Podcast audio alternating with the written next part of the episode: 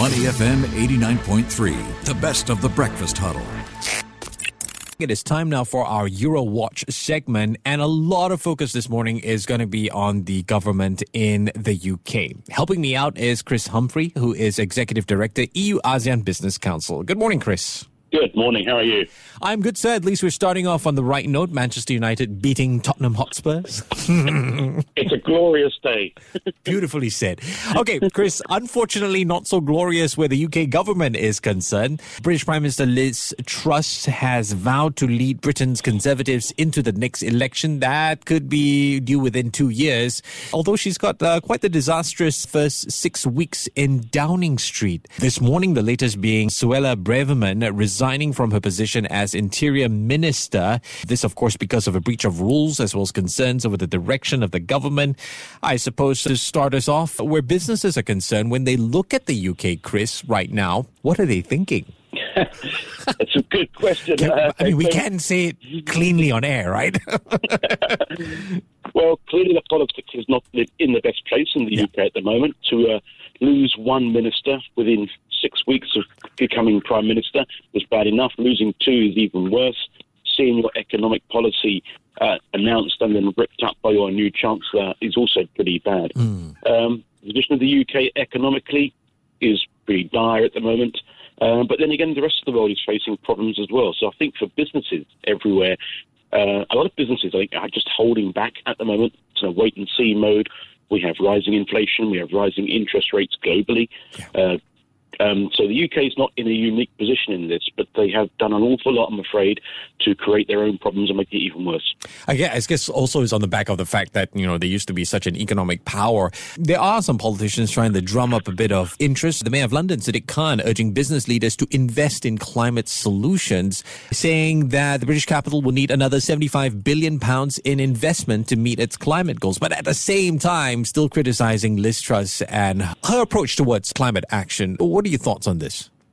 Well, I think you saw it last night. The vote in the House of Commons on on fracking uh, does mm. not signal a good thing. I mean, it's also a break of their manifesto pledge. They said they weren't going to do any more fracking last night. They're trying to force MPs to vote in favour of fracking, and, and that's not a good signal.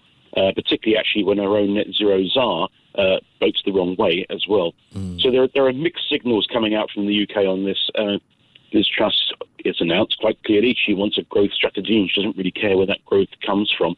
We have to be mindful of what we're doing in the future. Uh, we need to do more on climate change everywhere in the world. Sadiq Khan's plea for more money is no different to what you'll see for pleas for more money, say, here in Southeast Asia.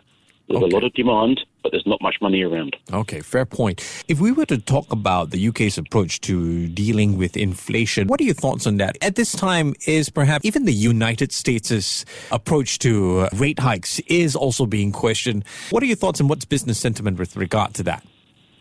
Well, the problem with inflation is it's supply side driven, not demand side ah. driven.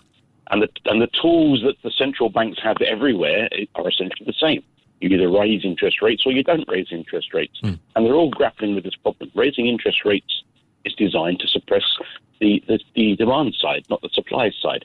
And the problem with inflation is, as I just mentioned, this problem because there are squeezes on key commodities, on energy, and on food in particular, globally. So, how you tackle this is, is a major problem, and the only tool they've got in their armory is interest rate increases. Yeah.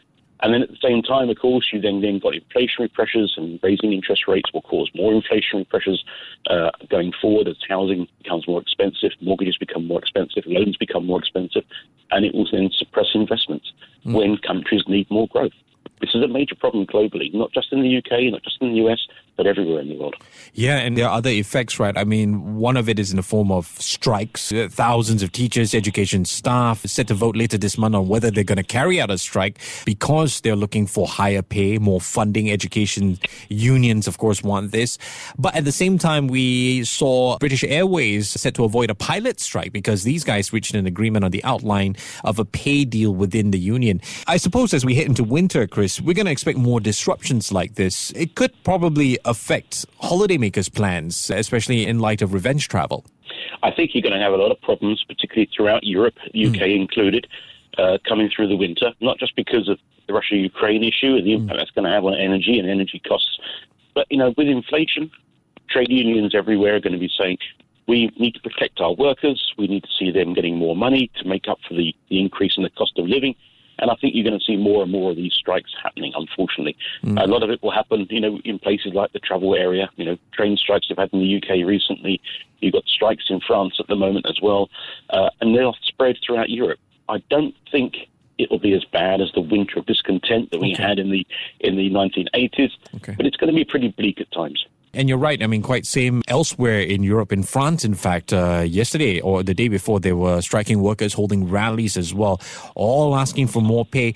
I mean, Chris, I've got two questions. One, how do you see property potentially being affected by this? And secondly, what should businesses or how should businesses approach the situation in Europe? Well, on the property side, if you get raising interest rates, that means mortgages go up. Uh, so the cost of buying a home gets more expensive. So you're probably going to see some tapering off in property values. Although I was reading overnight, actually, that property values in London are still going up. But I think mm. you're going to see some tapering off uh, over the next six months or so in that sector. But businesses, as I said earlier, I think a lot of them you'll find are going to hold on to the cash in their bank at the moment okay. before they make major investments because they don't want to see which way the economic winds are blowing. Mm, it's going to be quite interesting to see how 2023 pans out. We're going to have a bit of fun with this. I don't know if you came across this on the Daily Star where there's a live stream of a photograph of Liz Truss and a cabbage or a lettuce. And the challenge is how long can Liz Truss outlast a lettuce whose shelf life is typically about 10 days? So she's got till Sunday in order to win this contest. I mean, how long more can Liz Truss last? Especially last night when you saw the discontent in Parliament. Uh, and she had a particularly bad prime minister's questions yesterday as well. Yeah. I think when you've got newspapers like the Daily Star, which are traditionally quite supportive of the Tory party, putting out front pages with a picture of her and a picture of lettuce and saying which one will survive longer, the game really is up. And the only oh, question okay. now is is how they manage it, how they manage that transition, and who on earth would want to take over. Mm. We're in a part of the UK political cycle now that the Conservatives have been in power for quite some years, and you know, often in the UK, when the party's been in power for as long as they have, they're going to have a change of government. Okay. So whoever takes over probably knows they're going to lose next election.